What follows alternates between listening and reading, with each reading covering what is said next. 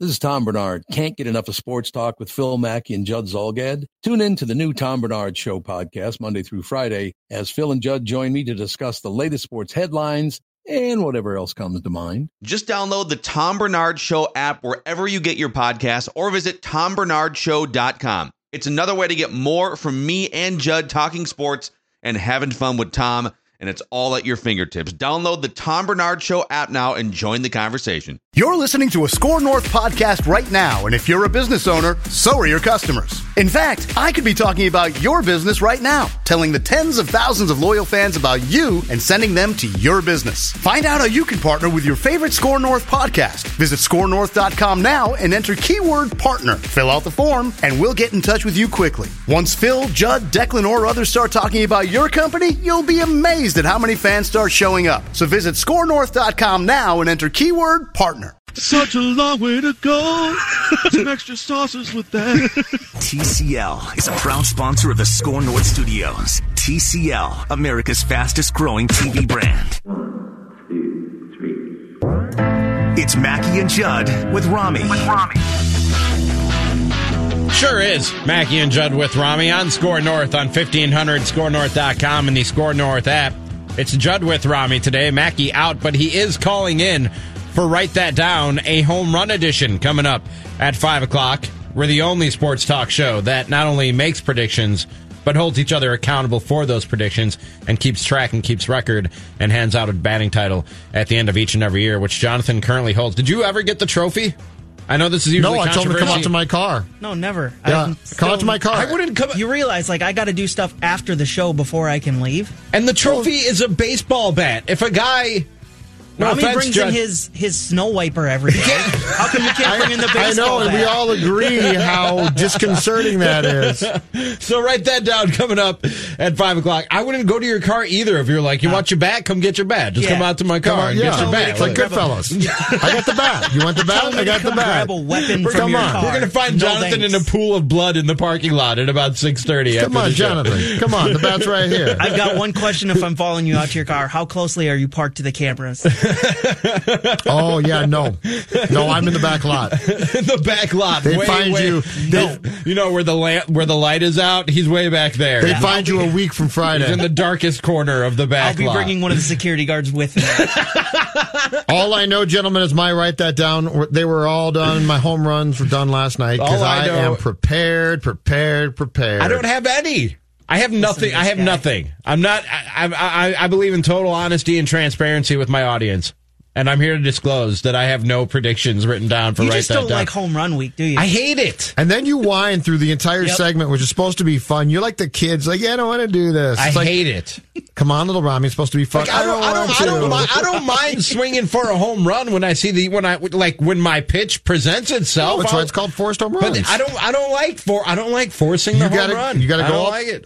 You got to go into this segment thinking like Adam Dunn, Dave Kingman, Reggie Jackson. You got to go thinking. Every thought I have, I either go, well, that's just wait, that's that's too stupid even for a home run week, or no, no, no, no, no. If you have that thought, then you have a home run. Or I think, and this is more often than than the other, I go, that's not even a home run. What are you doing? Like my my brain just doesn't work that way. I don't know what it is. My brain just doesn't work the way it needs to for home run week and All right. write that down. But we'll get to it at five. We'll figure it out. We're also going to we'll get into you. plenty of football football stuff with Matthew Coller from the Not combine. Help him coming up. No, no. you're not going to help me no. at 4:15. Um, but real quick, I know we've already started with plenty of nonsense here. Did Sage just say right there at the end of Purple Daily? I know they disconnected, and I can't ask him. That Rich Eisen has his suit that he runs the 40 in is made of stretchy fabric. Did he really just say that? Did Sage just scoop that? He might have, yeah. That Rich Eisen suit is made of stretchy fabric. It's a great material. What's wrong with that? Nothing. That's great. I want one now. I, everything should be made of stretchy uh, fabric. My, my, guess is that um, it's incredibly expensive. You would you think? It's my guess because I discovered stretchy jeans probably about a year ago, and oh my god, it's changed my life. They're great. I hate wearing a suit. If it was a stretchy like sweatpants sure. fabric, Judd, I, would, I don't. I might show up to a suit and work. Never know.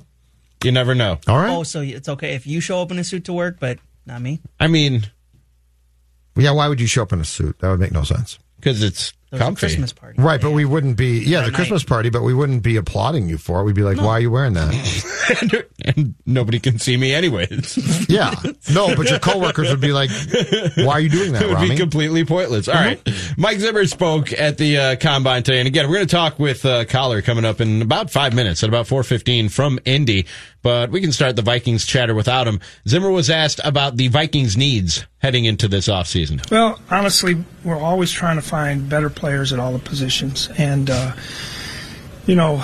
Um, every team has certain holes, but you know it's not necessarily in the draft. We can take care of those things through free agency. We can take care of them, um, you know, with trades or any, any other combination of things. You are such a child, dude. You are such a You're child. the one who started laughing first. No, I was laughing. And then you turned off your mic. I was laughing at just how, like, how how much of a football coach answer that was. Yeah. That we're always trying to improve at every position. Jonathan heard positions, and then he heard holes, and he was gone. You He didn't have to bring it up on air. It wasn't that, not that funny. Come on, we gotta, he was lost. we've gotta set the bar higher than that. Much higher than that. I agree. For football speak to be funny. I, I agree. But that was the most Mike Zimmer answer, or the most football coachy answer that a football coach can give. When you ask him Sure. your needs for the offseason, they go, well, we're always trying to improve at every position. Are, are there more though? Because Zim compared to Spielman, I thought uh, yesterday cut open a vein on a couple of these. Um, he did talk about the uh, Everson Griffen Okay. negotiations. He opted out of his contract last week, and it sounds like Zimmer and the Vikings are optimistic. We met with his agent yes yesterday, I think it was. So, um, you know, Everson's Everson's a terrific person for us. Um, I think our our situation is the right one for him, and uh, we expect him to be back. I think he wants to be back, and so you know, those kind of things usually work work its way out. So he's going to take a uh, discounted contract. So he must have opted out knowing that the Vikings weren't going to be willing to pay the contract that he was going to opt out from, but he wants to stay here so bad that he's going to take a shorter term contract for cheaper. Is that what we're hearing? I mean, Because there's no way he's going to. He they were eleven million dollars over the cap until he opted out, and I think now that they're still thirty second in a thirty two team league at approximately one like two one point two million under the cap. So you would have to figure if Everson's coming back, it's going to be completely on the Vikings' terms, right? You would think so. That's that's what makes sense. Except that that doesn't really make all that much sense to me. Like from a business standpoint, I thought when Everson Griffen signed the deal last year, that gave him the opt out this year if he met certain clauses. Mm-hmm. That it would because he was coming off a down season. That it was sort of his way of setting himself up for a bigger payday. Like by stay by staying here, by staying in a system he's familiar with, a coach he's familiar with, teammates in a locker room that he's familiar with. After a tumultuous season, not just on the field but off the field, he I thought he was looking at it and going, "That's that's probably my best chance at performing this year and outperforming these clauses and getting the payday I want, whether it's from the Vikings or it's from somebody else." For him to meet those clauses, exercise the opt out, and then decide to come back at a cheaper price for him from a personal business standpoint that doesn't make a ton of sense to me judd doesn't does does it add up to you It doesn't completely, but the only thing that I would say working in the Vikings' favor for him to return on a very team friendly deal is his age and the fact he was drafted in the fourth round by this team in 2010 and perhaps perhaps wants to stay that badly. But you would have to one. I'm a little bit surprised because as much as people like him and as good as he's been for an extended period of time, for the most part, you would think that this would be the exact type of guy who you'd be like, you know what, it's been fun, you've been really good, but you're older now, and we just flat out need the cap room. So this is the guy the Patriots. This is the type of the guy the Patriots get rid of. Yes. a guy who you think is really Well- good, still has a lot of talent The- left, and then they just let him go out of nowhere. This goes back to a guy like Barr, who again is, is a guy that the second he walks out the door, if Anthony Barr had walked out the door in Foxborough, he's gone forever. He's not coming back. And he can call them all he wants and say, please take me back. I hate the Jets. And the team would say, too bad. But this also now comes back to the question of, and it's a legit question, how much control over the roster construction and ultimately guys who are paid does Mike Zimmer have? And we deducted a year ago, I think, through pretty easy um, figuring out the pieces to the puzzle that he had a lot, right? So perhaps again we're going to look at and and this also comes back to are they going to allow Mike to sort of run things back because they have before and I'm not a big fan of that at this point. I think that you probably need to make all signs point to yes. The fact that yeah, the fact that we're talking about an extension, the fact that but you need he, to make some difficult decisions at some point in time, and year after year after year, they don't seem to make Mike do that. Well, no. And so the question becomes: At what point in time do you tell Mike simply no? We can't. Everson Griffen was a really nice player for a, long time, who, by the way, was drafted by Spielman, not by Mike. But this is just to me, if he comes back, it's another sign. And Coller has talked about this extensively, and I think he believes it's going to be the case that Mike Zimmer is going to ultimately get his way. And sometimes that's okay, but sometimes, like in a situation like this, I don't get it. But all signs point to Mike Zimmer still has the power. Yeah. I mean, the fact he's bringing in Dom Capers to help him with his defense the fact he, he, he he's talking about bringing back Everson Griffen, the fact he's picking Gary Kubiak as his offensive coordinator. All signs point to Mike Zimmer well, that one I don't mind, the though. control. I don't mind, but that that I don't mind any of it. What I, what I don't like is continuing to hang on to aging players who, as Jonathan said, other teams would let walk because they're aging players. I have no problem. You know what? There is no salary cap on coaching staffs, right? So if Mike Zimmer wants to bring in Kubiak and Dom Capers and whomever else, I don't care. That's fine. But you have a GM for a purpose, and that's to draw the line and say, Mike, Everson Griffen was, I drafted him. Because if you're Rick, you say, I drafted him. But he's how old now? And he's still a nice player. But if you have to pay him and it's going to eat up the money that could go to, let's say, a free agent guard, does that make sense? Not a ton of sense, no. This is what he had to say about Trae Waynes, who enters the free agent market. Trey's a great kid. Um, works hard, been a very good tackler. He's got great speed. Um, I hope that none of the guys are as good uh, when we draft them as when they leave. Uh, you know, I hope they all get better with with uh, coaching and intelligence and things like that. So, uh, but but um, Trae's a great guy. We hope to get him back, and we'll see what happens. Can we can we play a game? Sure from what Mike says, does he stay or does he go? Everson Griffen stays. Yes. You want to bring Coller in to play the game with us? Yes, and play him the Trae Waynes clip, which he heard. But I, but let's play that game. Matthew Coller of uh, Purple Daily live from the Combine in Indy. Coller, you're jumping in just as we're about to start a game. Tell, explain the the, the basis of the game again, Judd. It, it's a game Coller based on from what Zim says very simply does he stay or does he go? And we're going to start with we're going to start with Trae Waynes. Trae's a great kid. Um, works hard been a very good tackler he's got great speed. Um, I hope that none of the guys are as good uh, when we draft them as when they leave. Uh, you know I hope they all get better with with uh, coaching and intelligence and things like that. So uh, but but um, Trae's a great guy. We hope to get him back and we'll see what happens I definitely, I have, I have, a, I have a theory on whether or not Trae Waynes is staying or going, and it's that he's going because he said when they leave. he just said when they leave in reference to Trae Waynes. I think he's gone. Matthew. Well, you know, I think so too, because because I, I just think that they can't afford him or Anthony Harris. You know, I, I definitely maybe there's a quote you have in there at some point, but on the side session with just the Twin Cities reporters he talked as if Anthony Harris was already gone, and they were talking about and thinking about how they would replace him. I mean, Zimmer was honest in saying that, you know, there's not a lot of teams that spend $25 million on their two corners, you know, sort of insinuating that uh, they would not be doing that either. So when it comes to Trae Waynes, you would think corner is a very, very important position. It's very important in Zim's defense.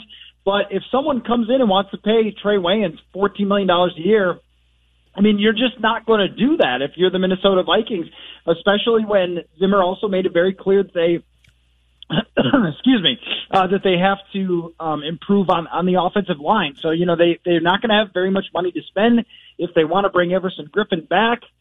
You know, you're you're probably talking about no more money to spend. Why? Hey, why is Griffen coming back? And what's your best guess uh, right now on the contract terms there? Because that statement that he expects him back did surprise me. A little bit. It was a very strong statement. Yeah, I, I mean, know. I think all of us kind of looked at each other like, "Wow, did he just say that?" Because he kind of just signed himself up for more Everson Griffen. Uh, you know, and it makes you think that they already had their meetings with the agents and they must have been on the same page. And so for him to be comfortable saying something publicly that strong that everyone probably talked about it in those meeting rooms, the agents, Spielman, Zimmer, and said it's best for Everson Griffen to come back and let's work out a deal. Now, your question is a good one for how much money it would be worth. Uh, I, I would say you're probably talking about something like a three year deal where they can get out of it after two or a four year deal again where they could get out of it after two, but the money is spread out and no one has any plans to take it for four years. That's kind of what they did with Linval Joseph when they extended him. We all looked at that deal and said there's no chance that he gets to the end of that contract. But that's NFL contracts for you. Is you try to spread out the money, a low salary this year. Uh, what they did with Anthony Barr last year really blew my mind. I mean, they signed him to this massive contract and his cap hit was something like $5.6 million. I think they could do the same thing with Everson, count on some more money coming off the books next year, have his uh, have his deal go up, and maybe even have something like a team option to pick up in the third year. That seems reasonable. Do I agree with it? Uh, I think I do. Uh, because when you look at edge rushers, this is not a very good edge rusher draft. There aren't a ton of edge rushers who ever hit the free agent market that you could just sign. Jadeveon Clowney's probably going to get like $20 million a year. You do not want to spend that much, and Everson Griffen's not going to demand that much. If I were to guess, I'd say probably between seven and ten million dollars. I don't think it's going to be crazy at all, and maybe a cap hit in the first year near five. Um, so if you're talking about a guy who could get eight sacks still and can continue to play at a pretty high level, someone who really cares about his body, and, and you're mixing him in with a Ifeadi Odenigbo off the edge uh, across from Danielle Hunter, yeah, I, I actually do think that it's probably a good deal. If there were a bunch of massive, amazing edge rushing prospects in this draft, I might change my mind, but it's pretty clear this team wants to win the division in 2020 and thinks they could still compete for a Super Bowl. So, yeah, I think you do that with veteran players and pass rushers too. They can continue to play pretty well into their 30s. I, I was looking at this, you know, a couple of weeks ago on our website where I looked at all the guys who had uh, played past 32 at the edge rusher position or defensive end position, and there were many, many players who continued to have success. So as long as Everson Griffen is in a good place from what happened a couple of years ago, which it seems like he is, it does make sense to keep him around. Matthew, I have a question about how how it is that Mike Zimmer and Rick Spielman have such a good working relationship. After hearing Mike Zimmer's thoughts on analytics today at the combine, you know, analytics is a tool. Um, he likes to use it because it's a good buzzword for him. Um, you know, for me, tendencies about the other team and things like that. When we look at tendencies, we could say they're analytics, but um, I have a hard time someone telling me to go for it on fourth and five when you're up by two scores and they don't know the team that they're playing against. And if you do go for it and you don't get it, they don't get fired. I do. Not to be clear, there at the beginning, he was talking about Kevin Stefanski, who talked about how he'll employ, or he, he, Jonathan, you're saying he was talking about Spielman? I thought he was asked about Stefanski and how how he'll use analytics in Cleveland. Am I wrong about that, Coller? So I, I'm not sure exactly what the question was. I couldn't hear it from where I was standing. Um, Okay. But I, I would say this. Yeah, there is a, a different level of usage from analytics for sure, from the front office to the coaching staff. And I think if you were to say that one side used analytics more than the other, which side would you want? You would definitely want the front office to be making player decisions by using all of that information, especially every team is meeting with Pro Football Focus here, and there are ways that they can look to make very close comparisons to what players could be if they turn out or if they don't turn out, and and percentage chances that they turn out based on all the information, all that stuff. You want to nail it on the players because Mike Zimmer, in, in terms of his decision making, uh, like fourth downs and things like that, is actually pretty darn good and is very aggressive by the old man standards. So, you know, I, I did an article on this a couple of years ago where I was giving Zimmer a hard time about fourth downs in training camp. So I looked at every fourth down that he had either gone for or not, and he consistently matched up with the analytics, even though he clearly doesn't realize that. so um, it's kind of it's kind of a funny thing. I did follow up with him on the side about what he was talking about specifically, and he said there was one game in particular where they were trying to just pound out the clock, and he got an email, you know, or something for, about, hey, why didn't you go for it, or, or that type of thing. So I think that sort of stuck in his craw a little bit. Um, but in general, I think it probably, you know, it, it's what you would expect from Zimmer when it comes to the, the analytics sort of thing, and maybe they would push him if they had their choice to throw the ball at a little higher rate than they want to because Zimmer loves to run and stuff like that. But I also think from a coaching level, it probably doesn't have anywhere near the impact as it does from a front office level. So 10 wins and a playoff win against the Saints, Coller. What's your sense as you listen to Spielman this week and Mike as well about the pressure uh, right now in February of 2020 compared to a year ago when they had one year of Cousins. They didn't make the playoffs with huge expectations. Do you sense the pressure going into 2020 is going to be about the same, or has it been dialed back a bit because they did get to the playoffs and actually win a game as opposed to a year ago when they didn't even make the postseason? I, I think the playoff win took a lot of weight off a lot of people's shoulders, including Kirk Cousins, but also just in terms of the way everyone felt about Kirk Cousins. The conversation this year is much different from last year. Last year, Spielman and, and Zimmer are having to answer for how do you actually get the most out of this quarterback and, and can he actually win anything? And look, he did not go to the Super Bowl. He didn't even get to the championship game. So I am by no means patting them on the head and saying, congratulations, your quarterback was worth the 84 million. But they were looking in terms of the expectations to be in the race at the end. Uh, and I'm sure they still believe that they could get to where they were in 2017 and beyond. I didn't believe that about last year's team, and I don't think you did either, Judd. And I'm not sure you can ever get there with this quarterback, but at least he showed them, and at least he showed his teammates that he can win a playoff game with a big touchdown throw at the end and a game winning drive and all those sorts of things. And so the vibe has been very different. And now, I mean, Mike Zimmer made it pretty clear to us. Now they think the next step, if there is one for Cousins, is just they realize you have to pass protect the heck out of this guy. And if you don't, he's not going to succeed. But if you can, then he's got a chance. The problem is, how are you going to actually do that? And after talking to Zimmer today, where he was really strong in his statements about the offensive line and how much they very much need to improve pass protection, uh, I think that tackle in this draft, which is very good for tackles, moves up to the top of the board along with safeties, where I could see being the first round pick. I wouldn't be surprised at all if we're talking about a Riley Reiff restructure and move to guard, and we're talking about a rookie starting at left tackle for them next year.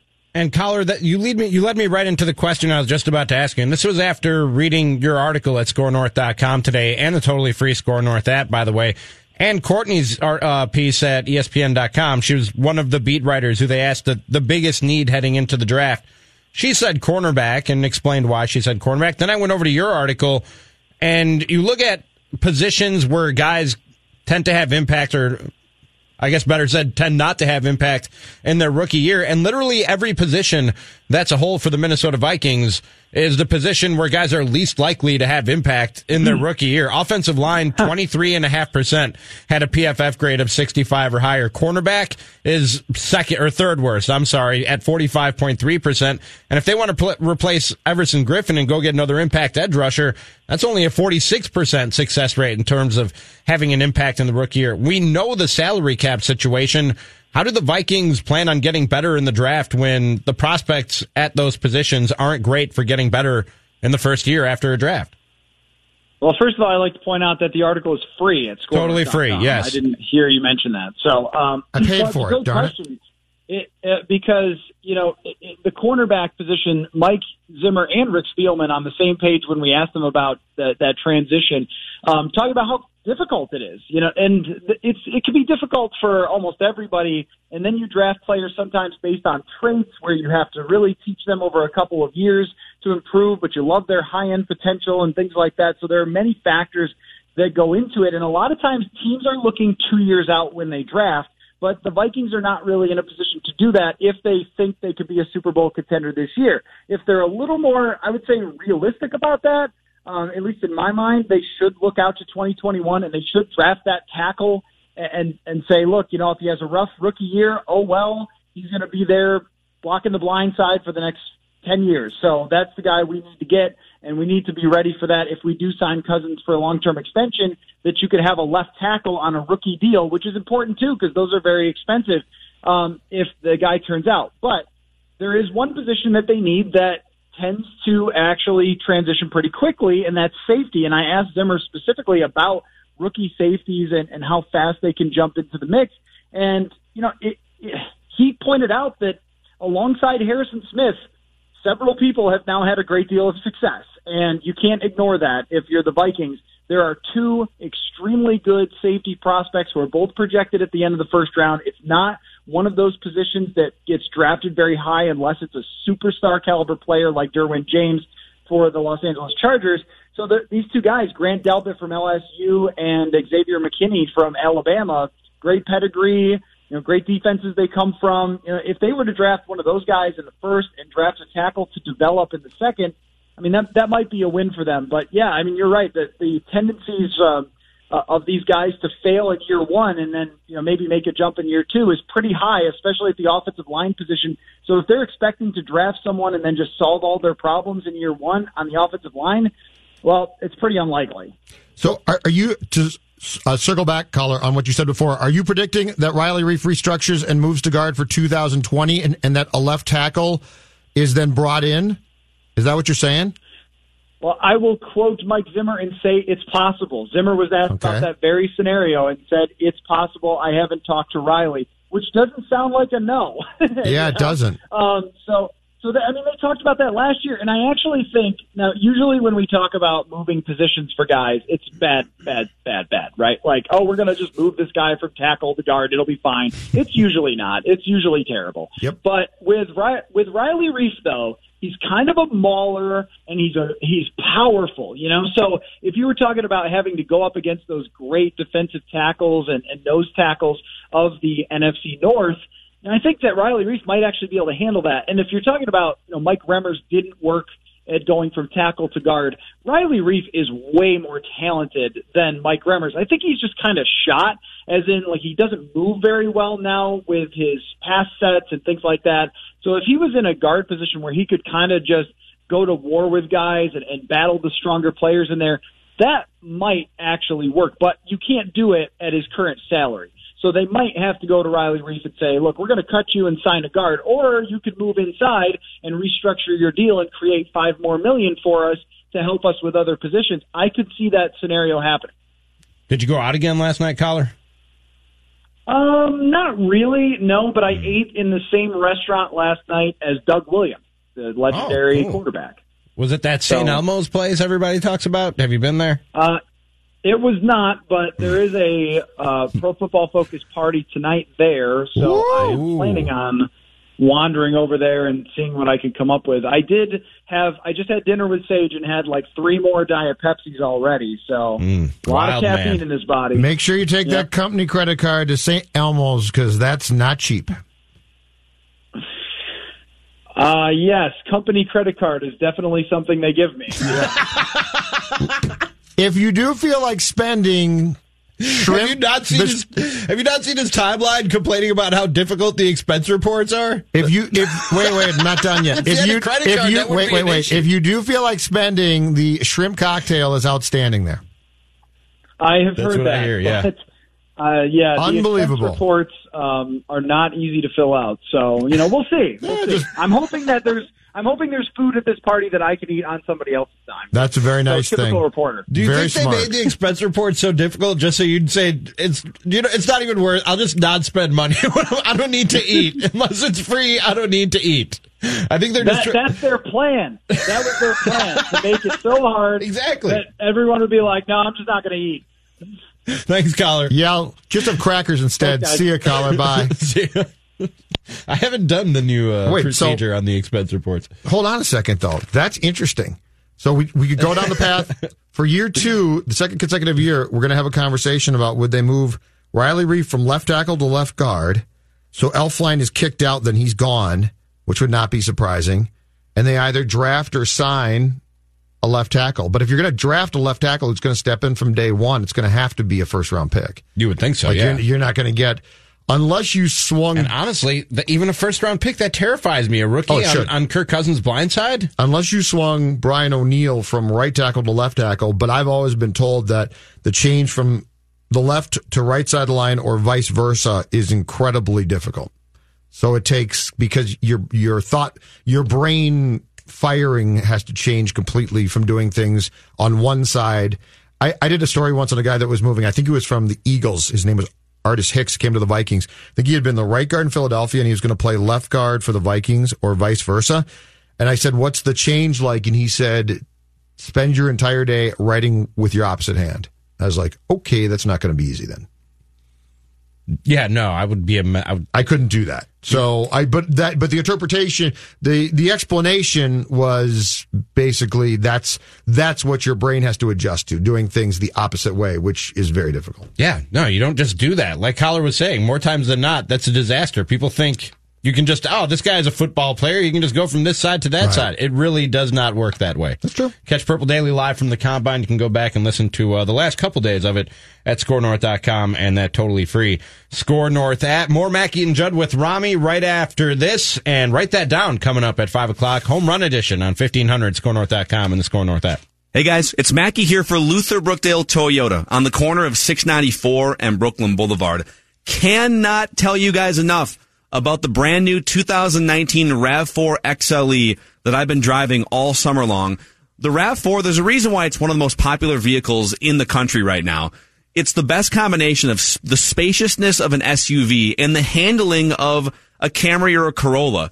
Durable, powerful, safety features galore, technology galore. It's actually the first car I've had with Apple CarPlay built into the uh, the front deck, and I just love the fact that I can tap on the SKOR North app whenever I want to. Well, I know I'm biased.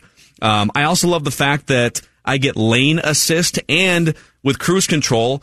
My car senses how far the other cars are in front of me, so I don't have to slam on the brakes. It does that for me. It's amazing. LutherBrookdaleToyota.com or just stop in, open until 9 o'clock tonight on the corner of 694 and Brooklyn Boulevard. Hey guys, it's Mackey here for Federated Mutual Insurance Company. I want to talk to all you business owners out there. I've been a business owner myself.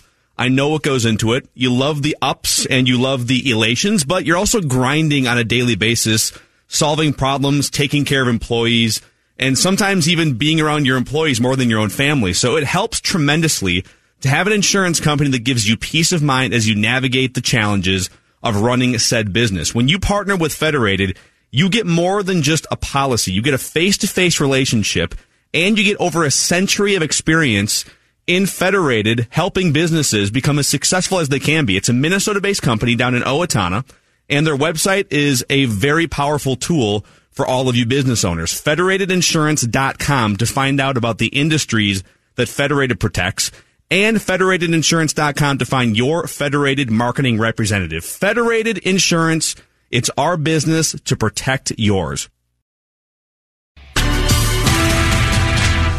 Jonathan here with the SKOR North download. There's never an off season for Purple Daily weekdays from 2 to 4 p.m. right here on SKOR North, skornorth.com, and the free SKOR North mobile app. Purple Daily is the only five day a week show dedicated to the Vikings all year long, hosted by Matthew Coller. Listen throughout the week as Coller is joined by former Vikings Sage Rosenfels and Alex Boone, along with ESPN's Courtney Cronin. Mike Zimmer, speaking of the Vikings, took to the podium at the NFL Combine today and talked about how Kirk Cousins was better from the first season to the second season, saying, You know, I think part of it was the the scheme. I think part of the scheme w- was really tailored to him. I think again the coaches did a great job of not. There, there's a fine line for the for the quarterback to put all kinds of things on his plate or get him to play fast. And, and, and I thought our coaches did a great job of getting him to play fast. Uh, so he was able to get out from under center, get the ball out, um, get it to the, to the uh, right read early. Um, I thought they did a great job of of coaching him up to get to that to those reads quickly and go from there. And then um, you know, and obviously the running game helped because that helped with the play action pass. That's been your SKOR North download. Now back to Mackey and Judd with Rami.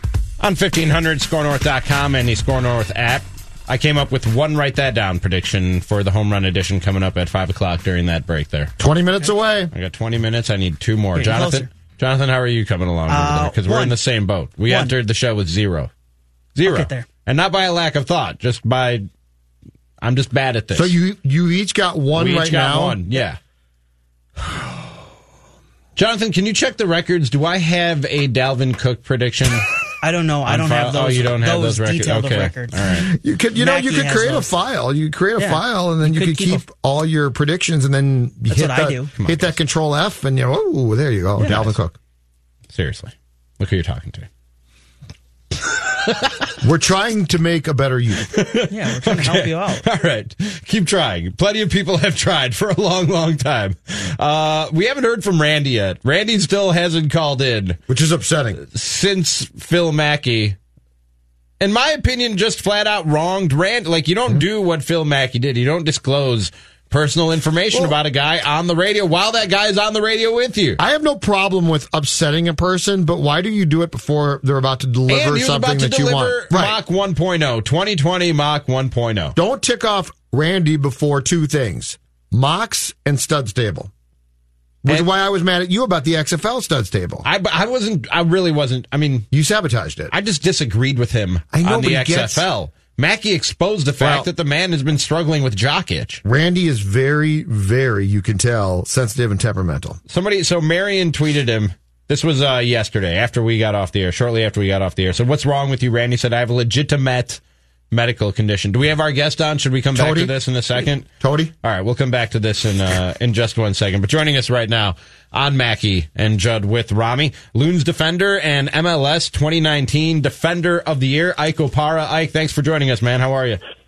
Uh, I'm doing all right. And but- uh, trying to stay warm out here. By the way, you can catch Yeah. all all Loons soccer right here on SKOR North, your home for the Loons, and our own Jonathan Harrison hosts a pregame and halftime show. Going into your second year with the Loons and in Minnesota, Ike, I moved here about a year ago. I'm assuming same for you. How have you acclimated to Minnesota? Where did you come to from Minnesota, and how have you acclimated to the city? Yeah, I came from uh, you know got traded here uh, from Kansas City, um, but you know really it's you know it was chaotic to be honest. You know I uh, you know I got traded and you know my my wife didn't uh, fiance at the time uh, didn't come up here until three months later, and she had all the furniture. So I was living with in an apartment with like three items, uh, just completely bumming it for a while, and then she came up here, and you know then we got married right off the bat. Uh, and then, you know, she had to try to, you know, look for, you know, jobs and all these things. So our whole first year was chaotic, really, um, until the off season where, you know, we started to feel like we were at home, um, and, you know, really started to enjoy Minnesota, Minneapolis. So, like, how tough is that as an athlete when you've got that off the field completely chaos going on, just as far as focusing, as far as you know games go? And I'm sure that, that you, um, as a professional, do your best to focus. But what's that like when you know your your fiance is trying to get a job and things are going on that uh, are- away from soccer, but then when it comes time to play the game or practice, the expectation as a professional is that 100% of your devotion and concentration is on the game. Yeah, no, it can be tough, and and I can only speak for myself. I know it's it is tough for a lot of a lot of athletes in general, but for me, I'm glad it happened at you know at, at the age that I was at now because you know I've you know I'm pretty good at keeping uh, kind of a, a Venn diagram. Obviously, there's always an overlap between your your life outside of soccer and soccer, but I was able to keep that balance uh, in check and just you know stay focused on you know what, what what was needed when I was able to step across the white lines. But you know at the end of the day, it didn't make things much easier. You, you know I think you know when you uh, if you have a bad practice or, or game or whatnot, you, you leave the field, you, you're kind of going home to to nothing, to emptiness, and you know that can weigh on you uh, for sure. And you know with the hard times that happen on the field, you you kind of like to have a release off the field, and if you don't have that, uh, it can be a challenge. But you know, I think just being experienced in, in my tenth year at the time, it, I was able to just you know keep it, you know, keep keep focused in, in a way that I look back at it and I don't know if I, in, in a weird way, giving myself credit for being able to do that because you know, it was really hard uh, in, in hindsight. What's it like playing soccer in March here? Because I got I got to think, you know, April it's a little bit chilly, right? But you can play. But what's it like playing here when uh, when it's um, let's say less than ideal for probably playing a sport that's not not hockey or football, possibly? Yeah, no. Uh, the great thing is, you know, we have a great facility with indoor uh, indoor turf, so the trainings, you know, they're indoors, and, and that that's the grind because every day and day in and day out, um, you know, early in the morning, your adrenaline's not going for a game and and all of that. So it's a lot easier come game time when you only have to do it a couple times a month in, in the cold. And um, but you know, it's still you know, you said it's it's tough to uh, to adjust to that weather, especially you know if you're not a starter and coming off the bench in those games are absolutely brutal. Uh, if you're someone like me that has poor circulation, I struggle, uh, especially towards the end of the games. Uh, so, you know, everyone's a little bit different. Um, but it's just one of the challenges of having to play uh, in Minnesota. But to be fair, opponents are not used to that as well. So, you know, you would like to think it's in your favor talking with Ike Opara of the uh, Uni- University University Minnesota United Loons here on Mackey and Judd with Rami. Now, like I said, I moved here about the same time that you did, and if there's anything my guys I work with here can tell you, it's that I like a good meal. So one of my first quests when I got to Minneapolis was I got to find my go-to restaurants. Do you have go-to restaurants that you found in your first year of living here? Yeah, yeah, I have a couple. Uh, great great food scene out here. Actually, I was yes, really surprised and delighted uh, to to know that. Sadly, my favorite one was um, oh gosh, now I'm blanking on it. Oh, the the Happy Gnome, uh, but it just closed, you know, in December, and mm. that one I shed a tear for. Um, but I like World Street Kitchens. This is a quicker quicker spot in Trio and uptown, and then you've got your your, your spots in, in downtown that are in North Loop that are uh, unbelievable as well. But uh, for me, it was Happy Gnome until it had to close its doors, mm. sadly. Uh, shift into the back onto the field here, Ike. You were named 2019 Defender of the Year last year. What will it take for you to become just the second player to ever to win it three times? Man, you know, obviously to have a season that's you know replicated to, to last year individually, but collectively, you know, you you don't get acknowledged for awards you know, if your team's not performing. And that's always been the focus for me is, you know, help a team, help the team, and then, you know, if, if the success, individuals will benefit. Um, and, you know, with that being said, to do back to back, you know, sometimes it's a little bit difficult and voters' eyes to, to, to want to reward that. Um, but, you know, for, for me, it's, I've always just wanted to keep my name in that discussion. And, you know, I know as long as I'm performing, whether I win or not, uh, you know, I can, I can be happy with, you know, the, the rewards. You mentioned that team uh, behind you. The goalkeeper has changed. The goalkeeper of the year from last year, Vito Mannone, went back to Europe. Now, former LAFC goalkeeper Tyler Miller comes in. What's the difference between Mannone and Miller, and how does what Miller does as a goalkeeper change how you guys as a back line play? Yeah, no. So that's a great question, uh, especially the latter part, because Tyler is very aggressive uh, of coming off of his line. And, you know, if we're going to try to play the way we, we would like to, sometimes with defense, uh, you know, we're going to need our goalie to be in tune with, you know, being able to step out uh, and clear balls and, and whatnot, which I think he's more comfortable at doing than Vito uh, was. Vito was really good at, I mean, if, if the ball hit his hands, Vito was unbelievable at holding a save. It was actually spectacular to see, but Tyler's a little bit rangier and is able to make saves that he probably has no business making just from that range. Um, and so it's going to be exciting. Hopefully, we won't have to ever really see it, but it's going to be exciting to see, you know, him gelling with, with, with the team and his distribution is, you know, it caught me by surprise. I know where he came from, they, they value that, but just seeing it in person, he can really, uh, you know, he can put the ball where he wants, and that's going to help relieve pressure with us. One of the guys who plays on your back line, if, if listeners have watched Minnesota, if they watched Minnesota United last year, they saw Romain Métanire bombing up and down the field all season long is there anybody in soccer that you've come across that has bigger lungs and more stamina than that man? Because throughout the full 90 minutes, he's going 100%, 110% up and down the field, and I'm exhausted watching him. yeah, no. So I, I played with Graham Zusi in Kansas City and right back, you know, converted midfielder, could run for days and playing right back, you know, it was, it was, you know, cool to see him be able to just put in mile after mile. But I had, I thought I was going to be almost impossible to see anything you know more you know of a machine like you know fitness and stamina than him. And Romain has just absolutely you know crushed it in that regard. I, I, it's uh if, if there's especially a defender if there's a defender that can do what he does, uh, I would like to see it. Um, I, I think he's almost in a category about on his own, and you've got a guy like Graham Zusi and Ali Adnan in Vancouver who like to like to pump up and down from the, the outside positions. But um, you know, there might be some midfielders that will argue uh, obviously that they have the name in that uh, conversation. But from a purely defensive standpoint, I don't, I don't know anyone in the league you know more fit than Romain. That's Loons defender, reigning MLS defender of the year, Ike Opara, our guest here on Mackey and Judd with Rami. They kick off the season on Sunday, hosting Portland. 6.30 kickoff from Allianz Field at Portland, excuse me. 6.30 kickoff, so it's not at Allianz Field. 6 p.m. pregame, though, and that is right here on SKOR North. Ike, appreciate the time, man. Thank you very much. Oh, always a pleasure, guys. Ike Opara joining us here, and uh, Jonathan got his first uh, great question there. And Judd will tell you, I totally called it before the show. Yeah, I he did call a shot, and I said if I sense any cheating, any setup, I will uh, I will move to object. And I saw nothing there that leads me to believe that there was an Astros like situation. I mean, Because I gave you that, that, I sent you guys that question in the notes and I used it. You guys could have had it. Yeah, I don't think we could have pulled it off like you did. No, though. I don't. I Because you're comfortable with I feel it. disingenuous asking real soccer questions to soccer players. But I also don't think that, that either one of us would have done a good job no. seamlessly with Right. it, which you did because it's your sport. Mm-hmm. I think you deserve the question. Thank you. You know, it's like You don't think there was any setup there? I mean, he obviously sets up the interview. You know what I liken it to?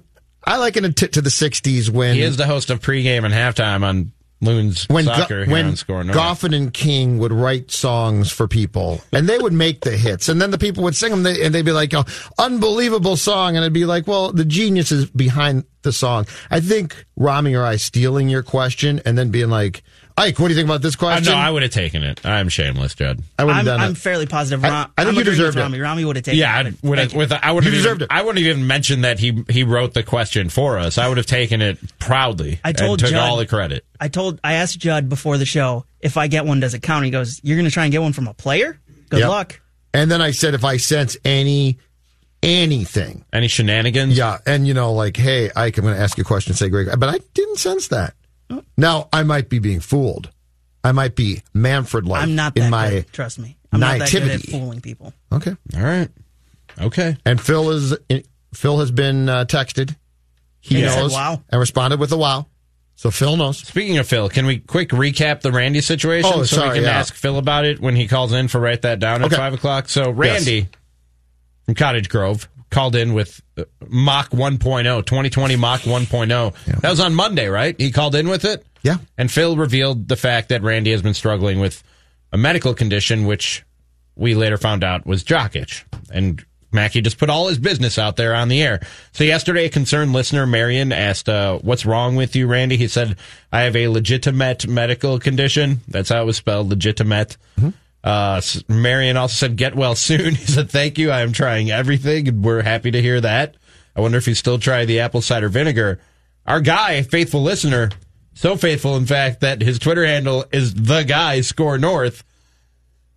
Proposed that we have a some side some sort of awareness uh, campaign about jock itch in honor of Randy, and even went so far as to make like a flyer for it and said, "I did the legwork, show you care."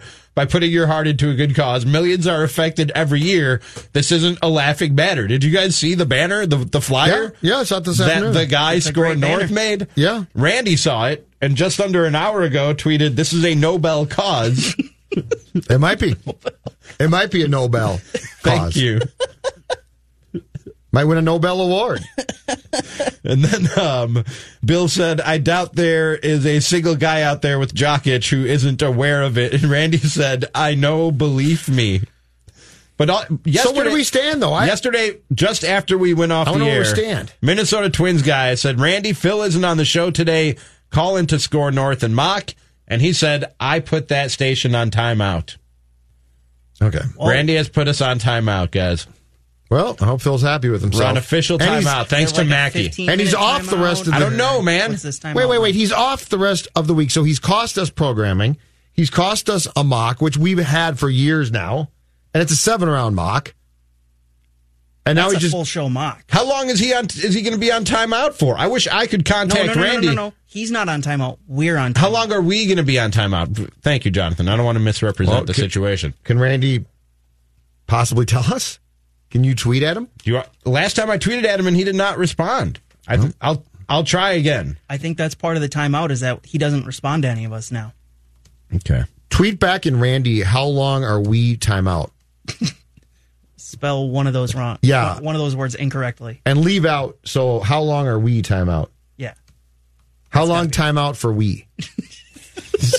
what are we, Yoda? I'm just I'm trying to think. I'm trying to get you've got to get You're trying to into get Randy's his head? You got to get into Okay, Randy's you head. guys tell me if is this might be a little over the top.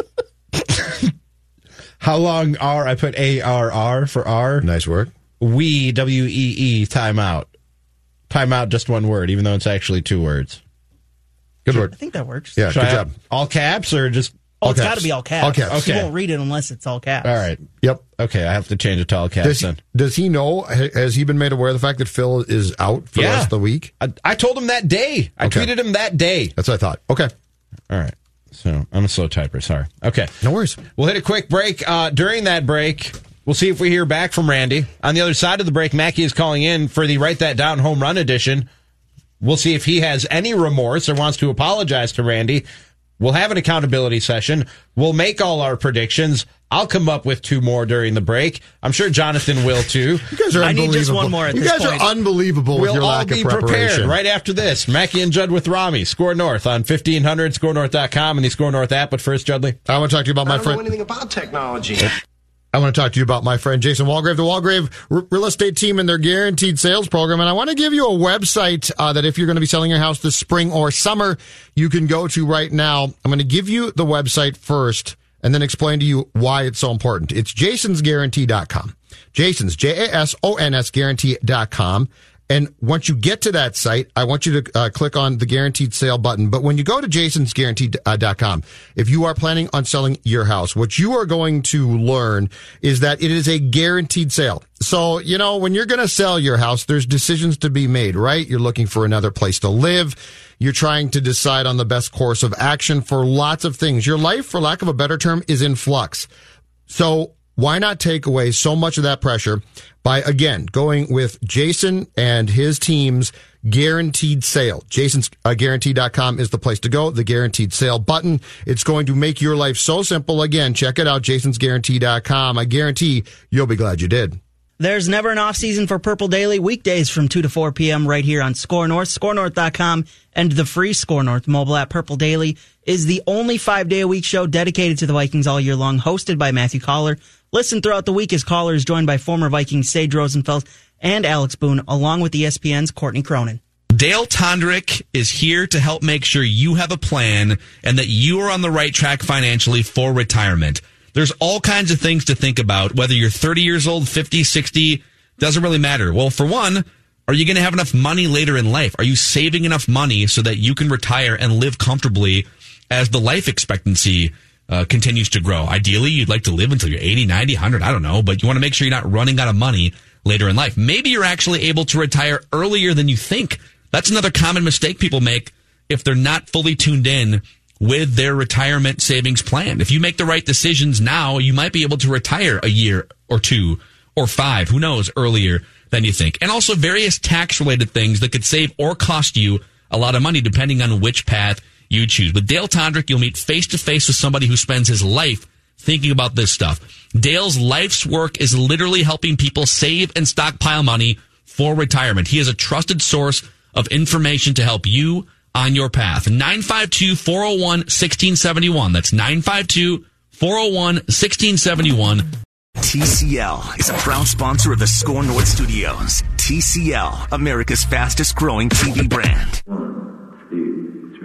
It's Mackey and Judd with Rami. With Rami. Write that down. Write that down. I, I don't have a pencil. Well, remember that then. Write this down. Write it down. You like writing things down. Yeah, every sports talk show makes predictions. We're the only one in America. Mackey and Judd with Rami on SKOR North on 1500, skornorth.com, and the SKOR North app from the TCL broadcast studio, who keeps track of them, holds each other accountable, and actually keeps batting averages. Let's write that down. We do it every Wednesday at 5 o'clock here on SKOR North. Before we get into the the meat and potatoes of Write That Down, should we talk to Mackey about the controversy that he's stirred? Do we have Mackey?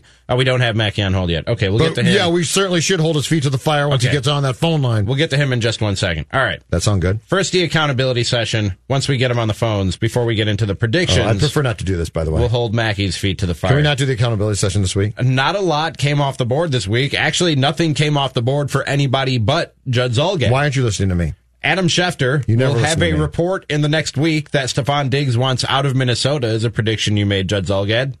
That did not happen. Do you have the buzzer? I mean, at least buzz me. Um, let me see here. Usually Mackey's running this.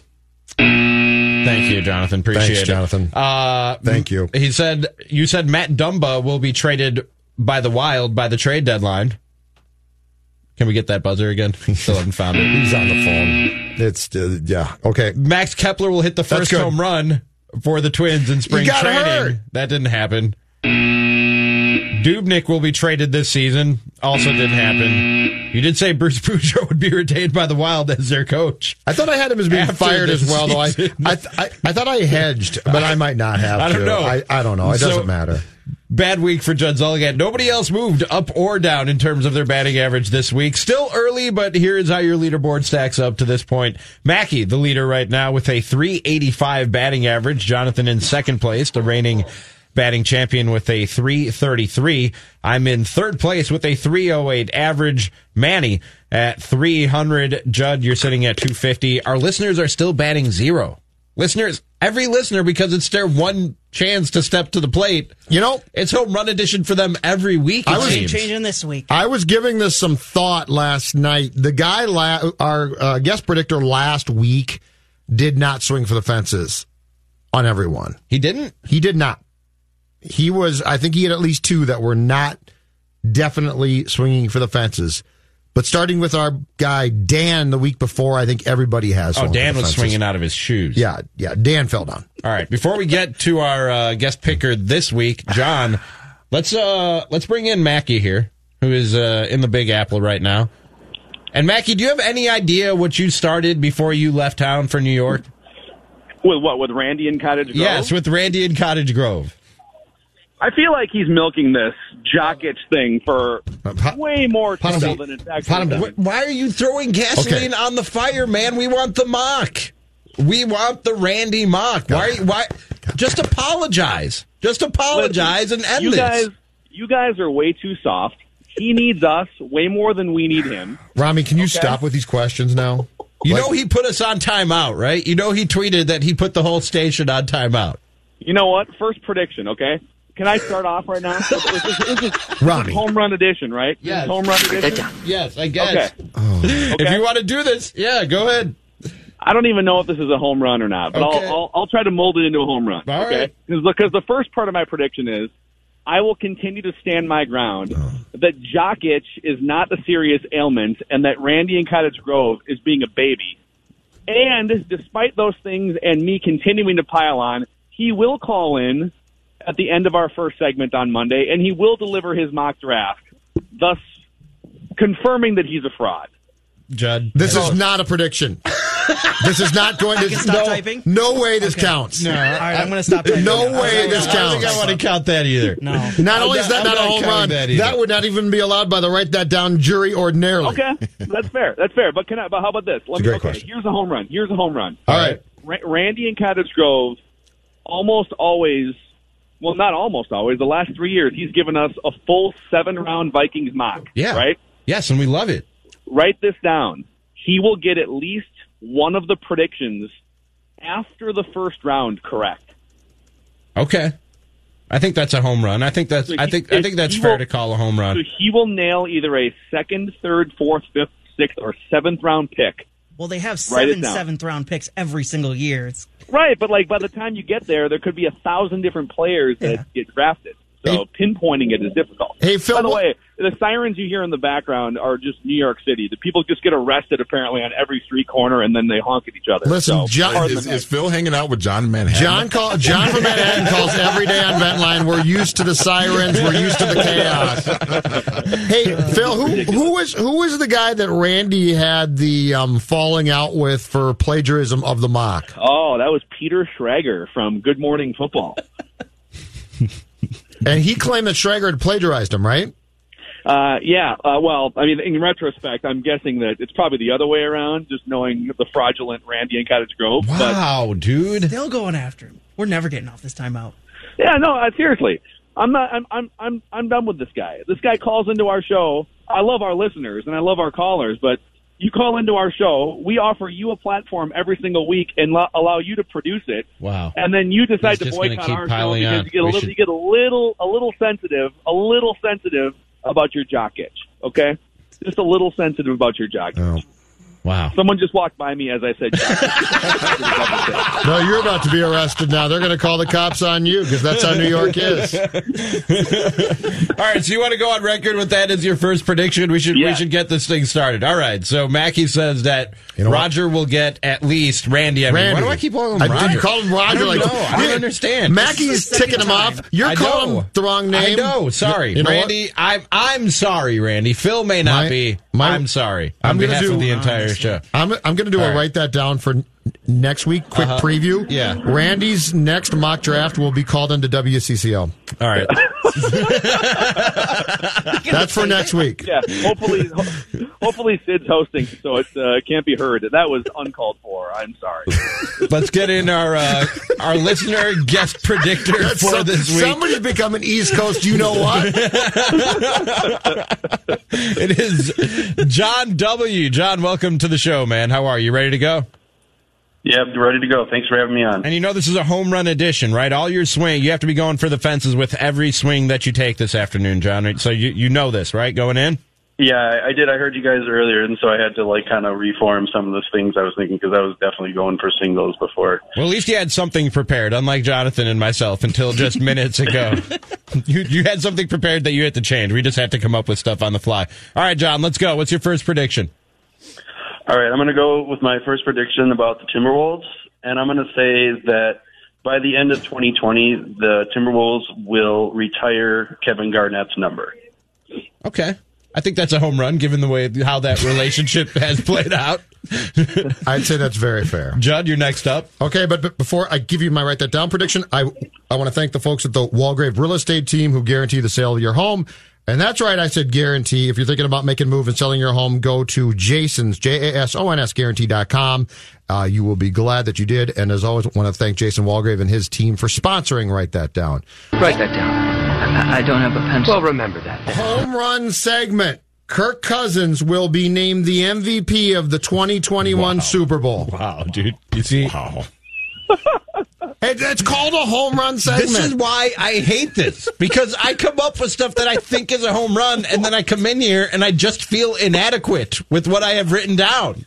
Dude, here's what I love best about Judd's prediction is that he didn't list the team that Cousins plays for, which leaves the possibility of him potentially waiving his no trade clause, getting traded to somebody else The after Tom Patriots. Brady signs with the Raiders. Yes, exactly, and uh, winning a Super Bowl somewhere else. Way to go, Judd, for hedging on your prediction. I got one question. You like that? Jonathan, you're up next. Write this down. The Twins will have the best regular season record in the American League and will lose only two playoff games in the playoffs on their way to the World Series title. Wow. World Series title? Yes. That's how wait, this you works. Just, wait, wait a second. Way to go. You just you just said the Twins were going to win the World Series in a home run edition of Write That Down, and parlayed it with something else. Parlayed it with a couple other things, yeah. What is even You know what? Rami. what is happening right now? What do I even do with this? Judd is doing Sam- the coconut as- stand as from Sam the Cassell TCL said. broadcast studios As right Sam now. Cassell showed us. We should really be Don't- streaming. Write this. it down. You Don't like writing your- things down. Don't hurt your back and your hip doing that, Judd. Too late, Manny. Manny Hill, you're up next. I have to change my predictions based on what's happened here. Go ahead, Manny. Uh, write this down. Home run swing. Jose Berrios will win the 2020 American League Cy Young Award. Yeah. All right, cool. Write that down. All right, write this down. I don't even know if this is a home run after what I've heard here so far, guys. Vikings will trade into the top five in the 2020 NFL draft. Wow. Into, into the top five. Wow. Yeah, I'd say top five. I feel like that's. I feel like that That's just fell run. flat. I think it's a home run. Well, so, it sort of does, but yeah, it works. because you guys are ridiculous. That's why it falls flat. It's all right, Rami. It's a home run. That's You're good. fine if You'll you get there. if you want to put balls into the basket at Wrigley. That's fine, but I'm hitting them on a Sheffield. Write that down.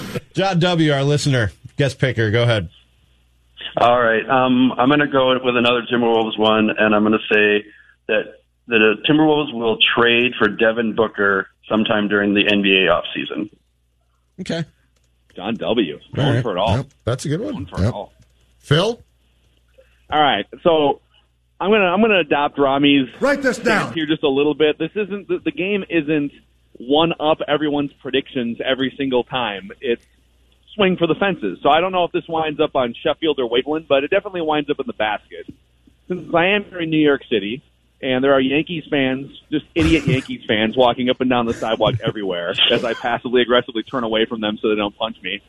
Um, write this down the Minnesota Twins will clinch a playoff series against the Yankees at Yankee Stadium this fall. Write it down. Write that down. all right, so they'll win the playoff series in the Bronx. In the Bronx. All Write that down. Correct. Yeah. I I don't have a pencil. Well, remember that then. John? I'd say that goes in, into the bleachers at Wrigley, but this this goes to the Sears Tower. Here he goes. Karl-Anthony Towns will be the 2021 NBA MVP. Wow. What? For who, Judd? No team. no team. I'm doing it again. Write this down. Write it down. You like writing things down.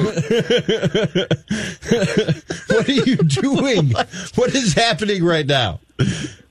Rami, I take you back to the summer of 98. Mm-hmm. I am roided up.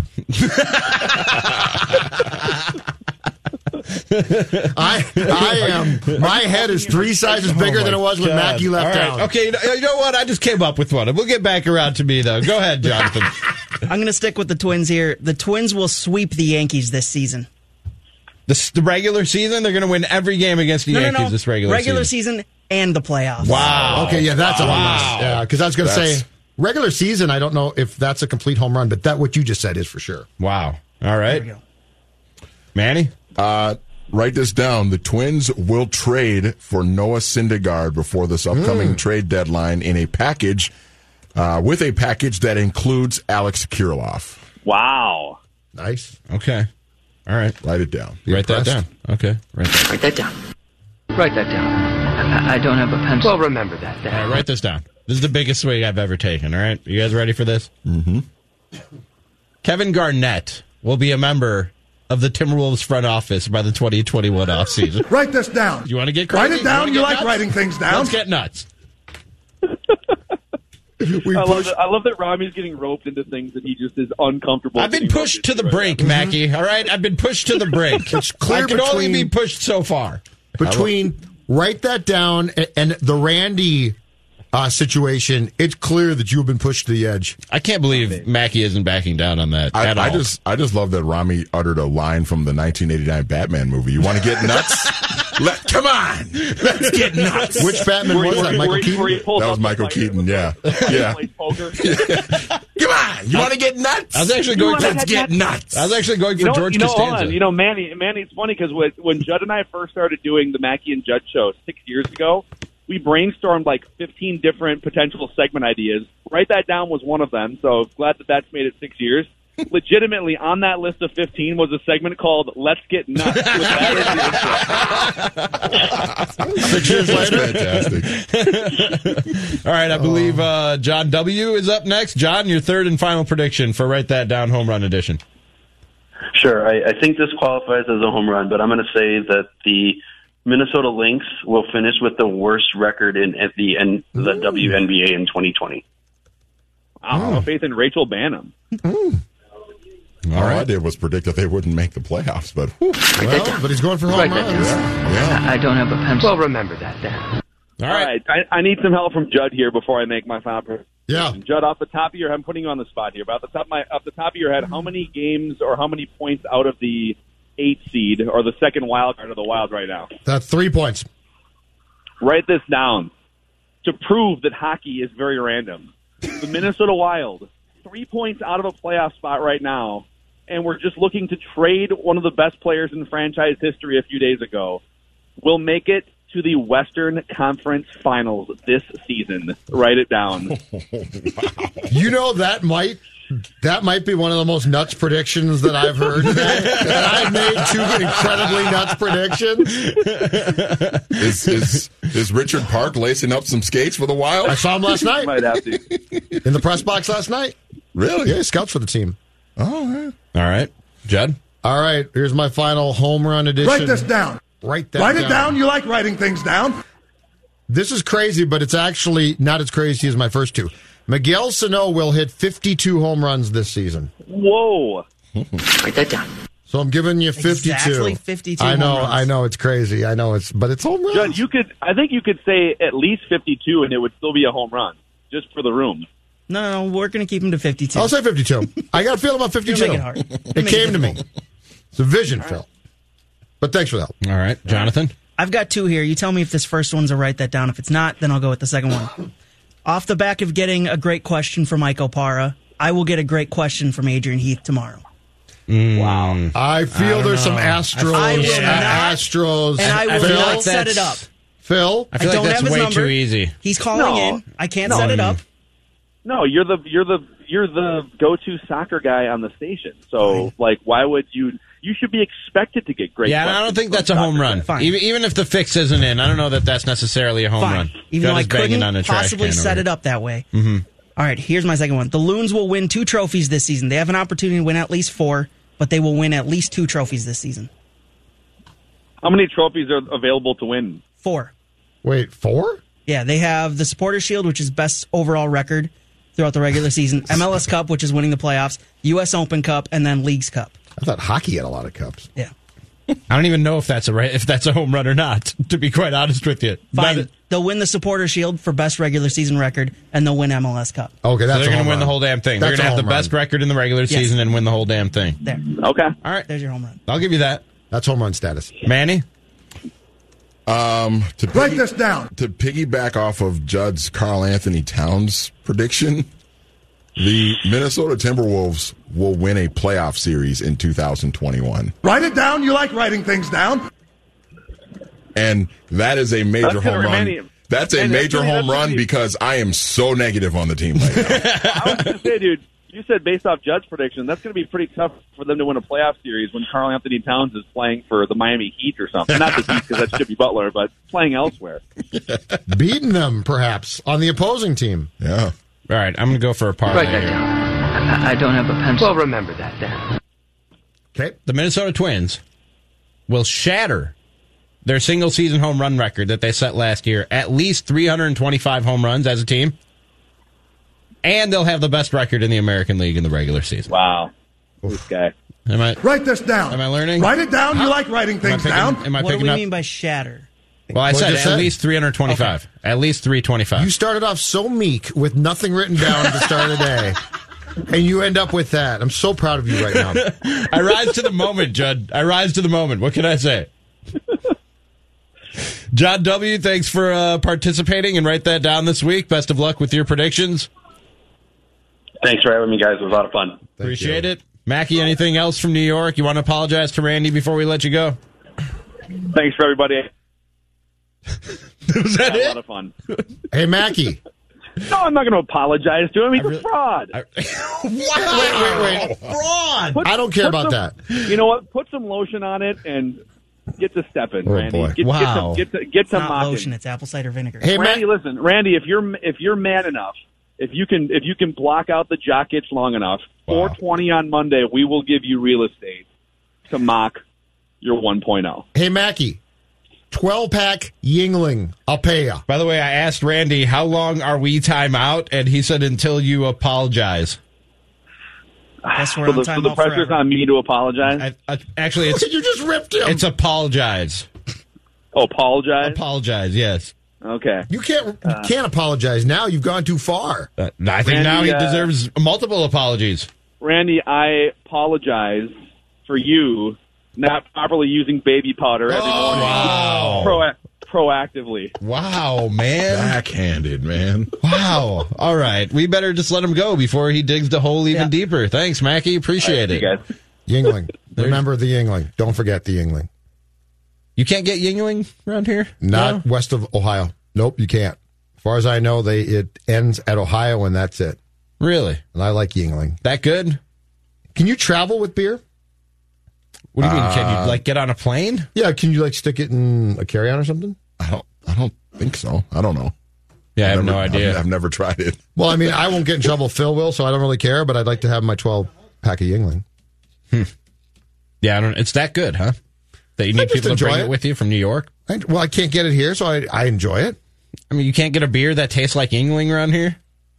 I hear people talking about You're this, and ultimately, it's it's beer. You're being very kinda condescending You're being here. very condescending. Yeah, you're being very condescending. What? Between you being condescending to me, Mackey I'm ripping asking, I'm asking you a question. You can't get a comparable beer to Yuengling in the state of Minnesota. Since when does Mackey rip Randy that bad? I don't know. Dude, that was ruthless. That was ruthless. I'm telling you, next week because it's not a, a home run. Next week, my prediction: Randy's next mock goes to eight three oh zero a.m. All right. More Mackey and Judd with Rami in a second. We're going to wrap with Royce. Phil Mackey here. Now, I've been talking about the new lineup of award-winning TCL TVs with superior 4K picture quality and Dolby Vision. And now, TCL has new sound bars. The TCL Alto soundbar, simple to set up and with available wireless subwoofers, TCL creates a truly immersive viewing and listening experience. The TCL Alto soundbars provide precision playback for any TV, and they play music from smartphones and laptops. TCL brings you excellent picture quality, sleek design, and stunning resolution, and now the TCL Alto soundbars deliver superb sound all at an affordable cost. The TCL Roku TV has endless entertainment with easy access to over a half million TV episodes and movies and thousands of streaming channels. I experience TCL daily with the TVs in the SKOR North studios. Everything looks great, but sports look especially amazing. TCL is America's fastest growing TV brand and available at major retailers everywhere. Learn more at TCLUSA.com. Jonathan here with the SKOR North download. If you just missed it, you can join Mackey and Judd with Rami each Wednesday at 5 p.m. for Write That Down. The guys not only make sports predictions, but hold each other accountable for them each and every week. For your chance to be a guest picker like John W. was today, enter through listening rewards on your SKOR North mobile app. Mike Zimmer took to the podium at the NFL Combine today and was asked where the negotiations stand with Everson Griffen, who just opted out of his contract, and he said this. We met with his agent yes, yesterday, I think it was. So, um, you know, Everson's a, Everson's a terrific person for us. Um, I think our, our situation is the right one for him, and uh, we expect him to be back. I think he wants to be back, and so you know, those kind of things usually work work its way out. That's been your SKOR North download. Now back to Mackey and Judd with Rami.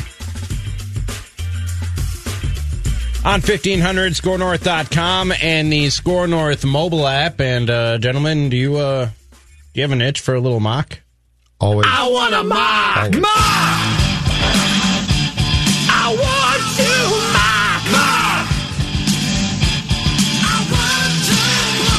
You had to go with itch, didn't you? Jonathan got it. Thank you. You just had to do it. I had to poke got- the bear you- again. No, and you guys, that's why I'm ignoring it. Okay.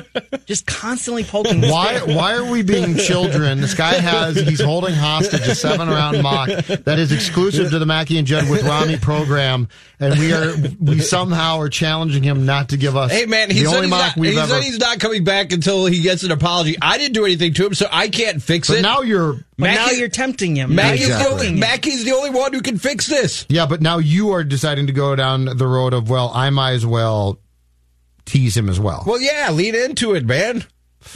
No, I want that seven round mock. I wanted to, but if we're Sure not going to get it, like if we're not, last hit a fifth round pick exactly right for the I know. Vikings. I'm aware. I'm totally aware. Okay. I want him to hit a seventh round pick. Judd and I both have mocks. We're also going to hear Mike Mayock give the worst endorsement of a quarterback you've ever heard in a minute. Patrick Royce joins us at about 545. But Judley, what, whose mock are you looking at right now? I'm looking at the mock of NFL.com analyst Bucky Brooks, Ooh, former I big believe, fan of Bucky. I believe former Packer scout, maybe. Mm-hmm. But anyway, um, I'll give you the top five, and then I will skip down down to the Vikings. Number one, no surprise, Joe Burrow to Cincinnati. Although we don't know if Joe Burrow wants to play for the Bengals, everyone's going to Thank assume he does until we find out. Number two, edge rusher from Ohio State, Chase Young. Number three, hybrid safety linebacker. This would be So Lions. Isaiah Simmons from Clemson, a uh, junior. He was a redshirt junior. Number four, offensive tackle, Jedrick Wills from Alabama, also a junior. And number five, no surprise, Tua going to the Miami Dolphins. Uh, just to clear up for those who were saying, where is uh, Justin Herbert going, Rami? He would be going next in Bucky Brooks's draft to the uh, Los Angeles Chargers. All right, skipping all the way down. Let's see here. Number 12, he's got Jordan Love going, the quarterback from Utah State, going to the Oakland Raiders, which is going to tie in nicely as to why Mike Mayock not, might not be giving an endorsement for uh, the current quarterback. That's great. Number 25 to the Minnesota Vikings. LSU junior safety Grant Delpit. Safety. Grant Delpit. Wow. Fire up the mock. Wow. I want a mock. Mock. Going safety. I want to mock Where that's got him going safety? Actually, I saw one last week, and I forget who. Oh, I did. Don't forget, Mel Kiper, the Godfather, had them taking Antoine Winfield Jr., the safety from the Gophers. After Mike Zimmer today, in talking about Anthony, Anthony Harris, Harris. pretty much in the past tense, mm-hmm. saying he's going, he's going to get paid. Did we have that, Jonathan? I didn't see that. I think in it was a, sound. I think it was a side session. Okay, one. all right. I think it was, but after Mike Zimmer came out and basically said, if you're talking about the most important uh, defensive position, safety is not up there. You really think the Vikings are going to take a safety in the first round? I sure don't. I think you take if you're going to take a defensive back first round, it's going to be a cornerback before you take a safety. I think he looks at it, and part of this we can't fault him because this is kind of what we've been asking Mike Zimmer to do on some level, Judd. He looks at that position and he thinks part of it is scheme and his coaching and his staff's coaching, just putting Anthony Harris or whoever is in that position at the right place at the right time, and also probably the impact of Harrison Smith playing next to him and how that probably opens up some things or gives him more opportunities because obviously offenses are going to go away from Harrison Smith as often as they can because he's that good. So more balls are flying in the direction of Anthony Harris or whoever might be playing safety over there.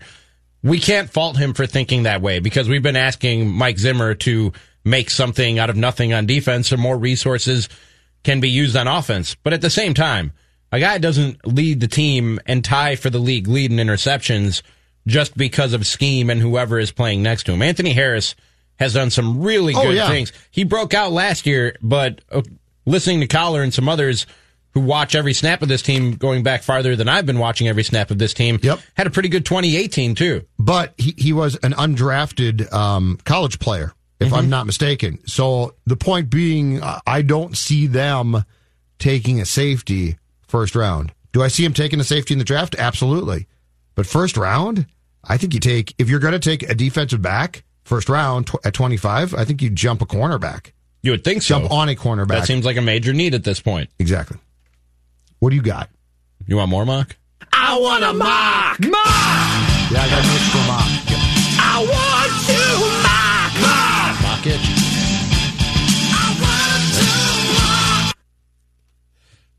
I'm the athletic beat writers mock draft from theathletic.com. Oh! Yes, sir. Yes, that's The Athletic. each beat writer makes their pick for their team that they cover for the athletic. I'll do the same as Judd. I'll go through the top five, and then we'll jump to the Vikings. And Judd, I'm telling you right now, spoiler alert, there's a trade. Nice. We have a trade. Beauty. At one, though, the Cincinnati Bengals select quarterback out of LSU, Joe Burrow. Uh, okay, keep going. Two Redskins take Chase Young, defensive end out of Ohio State. With the third pick in the NFL draft, Eon. Eon. trade alert. Nice. The LA Chargers move up to get Tua Tagovailoa, quarterback out of Alabama. Chargers give up the 2020 first round pick, number six. Yep. 2020 second round pick, number 37. 2020 fifth round pick, number 151. And a 2021 fourth round pick.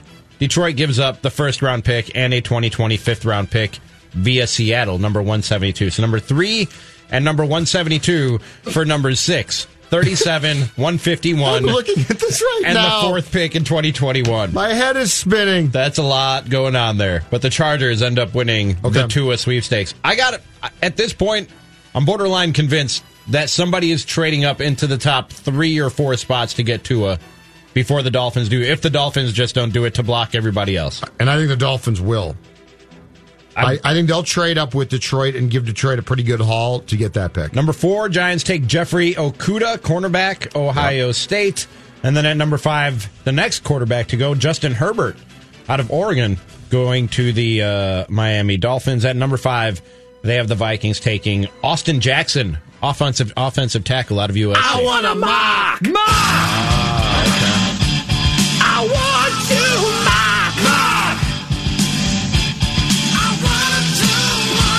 Do you think there's any way that the, the Bengals don't take Joe Burrow? Because that's that's it's not that there's a there's a lot of fire there, Judd, but there's starting to be some smoke coming out of that whole situation with first Burrow saying that Yes. he has leverage in the situation. If he didn't want to play in Cincy, then he walked that back a little bit. Then the Bengals didn't necessarily commit to Joe Burrow when they were asked about him. They had an interview with Tua yesterday. Do you think there's any chance that the Bengals are second guessing Joe Burrow right Yes. now? Yes. Or maybe just looking at the medicals of Tua, liking what they're seeing, Yes. and saying this is the better quarterback ultimately. It makes perfect sense, right? You would think so. I mean, Joe Burrow, listen, he was fantastic, but if he's balking at playing there, which, okay, it's the Bengals, I wouldn't be shocked. And the reports that we saw off Tua's medicals that came in now say that the hip is fine, right? It's recovered. There was no loss of blood flow, which I think was the Bo Jackson problem back in the day. But if you see that He said March 10th he'll be full go. yeah, so but if you see the two is fine, and I say Joe Burrow or Tua, to me it's not like well Joe Burrow for sure. So yes, I think that they're given the time now that that we have the combine is underway now, but we're going to have all these pro days, right? And March is nothing but a month of speculation that leads into an, another month basically before the draft hits in April of more speculation. Yes, I think there's a very I think there is a decent chance that the Cincinnati Bengals don't take Joe Burrow. I think there's a chance they trade that pick. Or they take that Tua. They're, that they're But not. what about Tua? That they're not sold on Burrow. I think they could take Tua. I think there's a chance that they're not sold on Burrow and aren't feeling great about Tua and his medicals and have a bunch of people calling them, telling them what they would give up for that pick, and they're getting enticed. I think it was up to me, and I thank God I don't run the Bengals. But if I did, I think I'd be very tempted to take two of them. Did you hear Mike Mayock's endorsement of Derek No. Carr at the combine? Did not. Is is Pat ready to go, Jonathan? Let's bring Pat Royce on on this.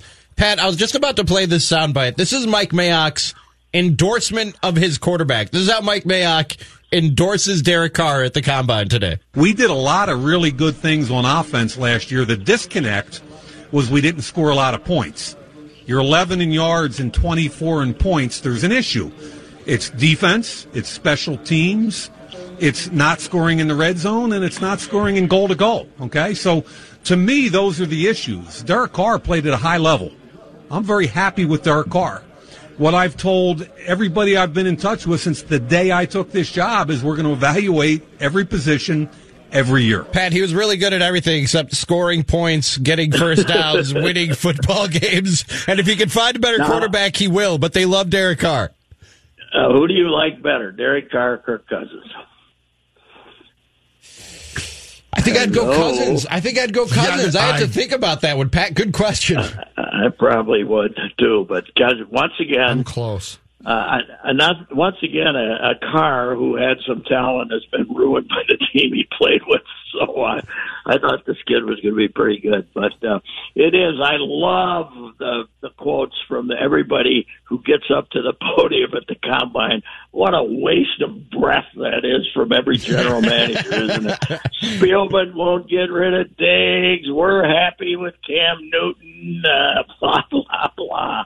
It just goes on. I mean, every every story I saw on Twitter from the place today about six in a row was uh, was uh, somebody endorsing uh, uh, generally a quarterback, but you know somebody endorsing someone who they desperately want to get rid of, but they all think everybody's stupid and uh, we'll get, well, they really want to keep Stefon Diggs, so we better give them two number ones for him, you know, which is, I don't know, but it's, uh, you know, the any any, you know, it's Spielman's really easy to read though, isn't he? Because when he opens his mouth, he's lying. So it doesn't, Mm-hmm. you know, it, it, it, it don't take a lot of research. Okay, he's lying. That's you know, that's just what he does. So, all right.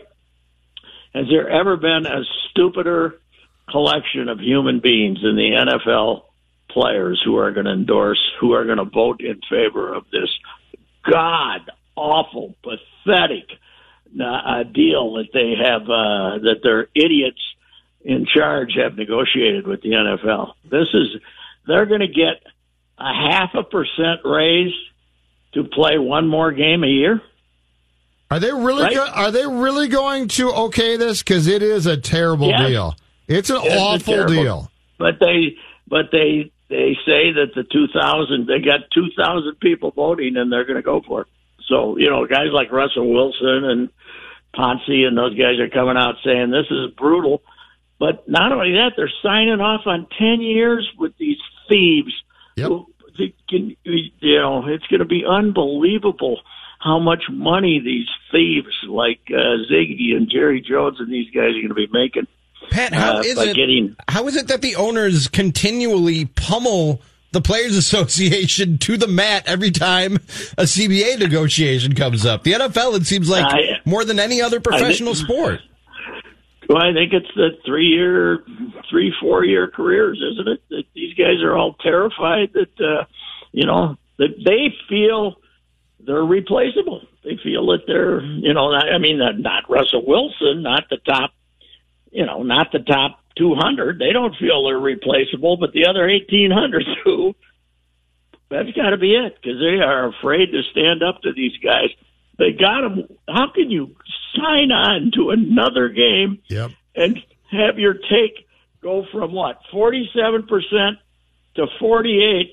But if you give us if you give us another game, then we're going to give you an extra half a percent or something. You know, they're getting an extra, I think, one and a half percent for adding a seventeenth game. How's that work? And guess Don't what? you have to get what? Here come 18 games short in, in a few years. They'll find Oh, a yeah. way. Yeah. They'll get it up to Yeah. 18 games. Yeah, but but okay, what's one seventeenth? One seventeenth has got to be more than five percent, right? Yes. Six, six, seven. You got to get us. You got to get seven percent, don't you? don't you have to get? And Pat, you know, they're they're expanding the rosters. There are going to be more guys to pay. The players' Yeah, slice yeah, of the pie yeah, is getting bigger, that- but there are more that- guys to pay.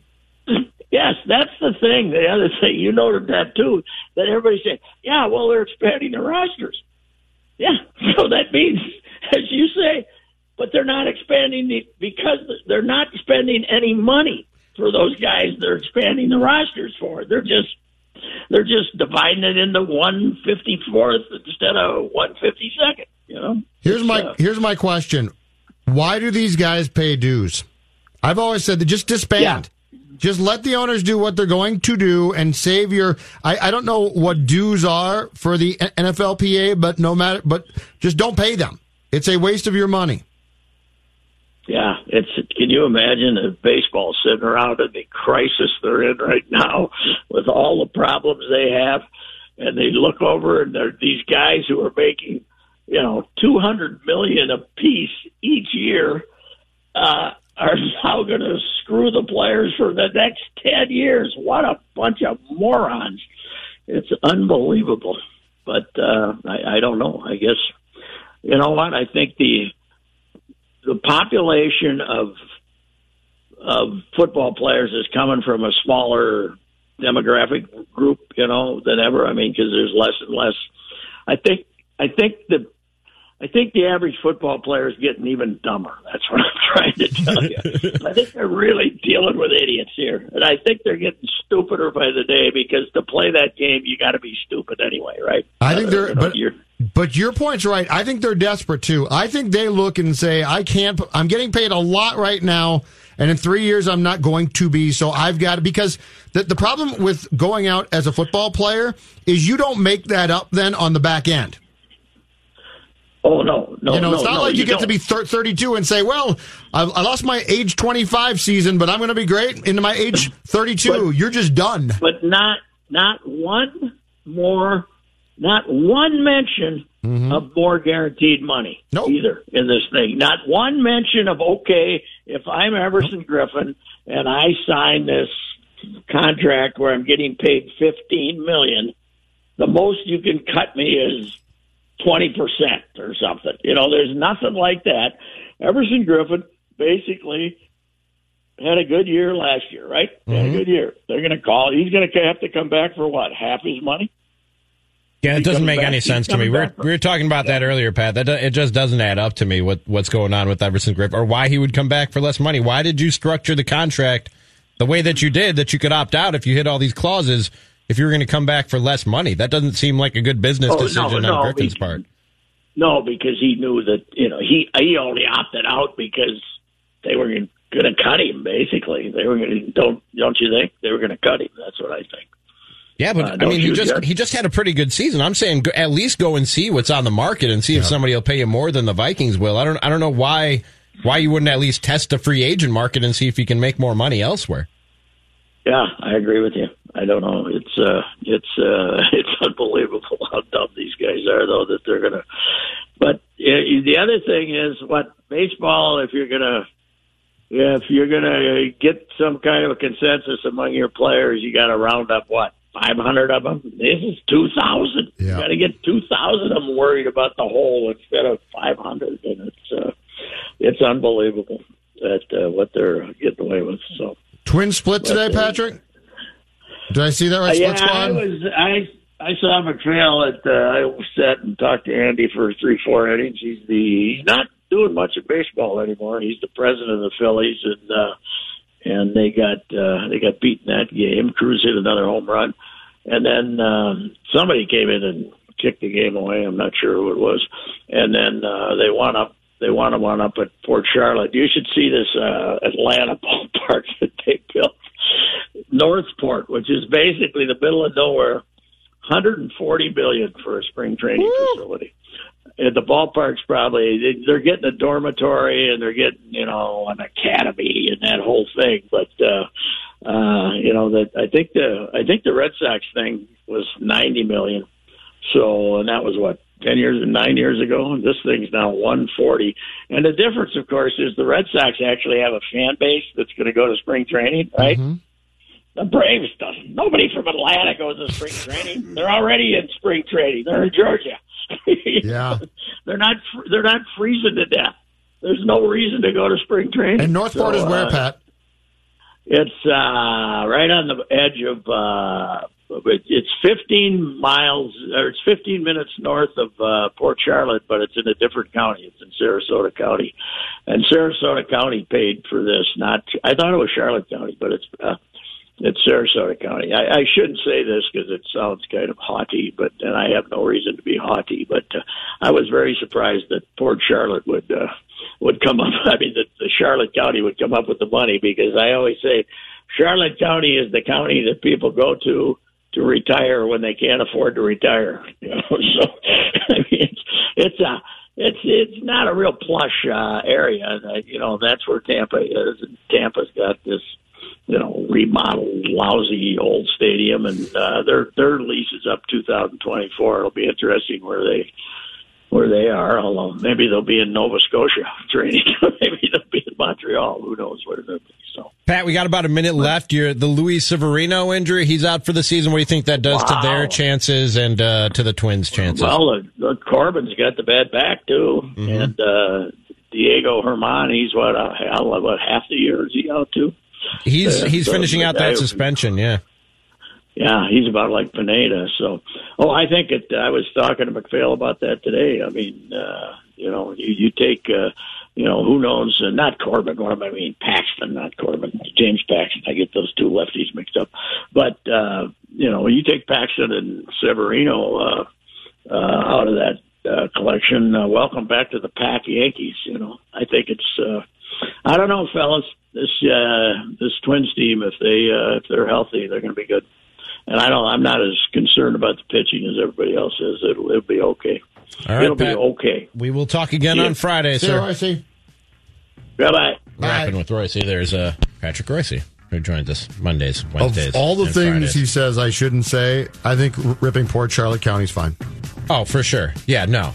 That sounds like my of future. all the though. times I thought, is Patrick really going to say that? That's not one that really. I felt like he was describing my future. That's where you go to retire when you can't afford to retire. We're back tomorrow I'm at right 4 by ya. o'clock. SKOR North app.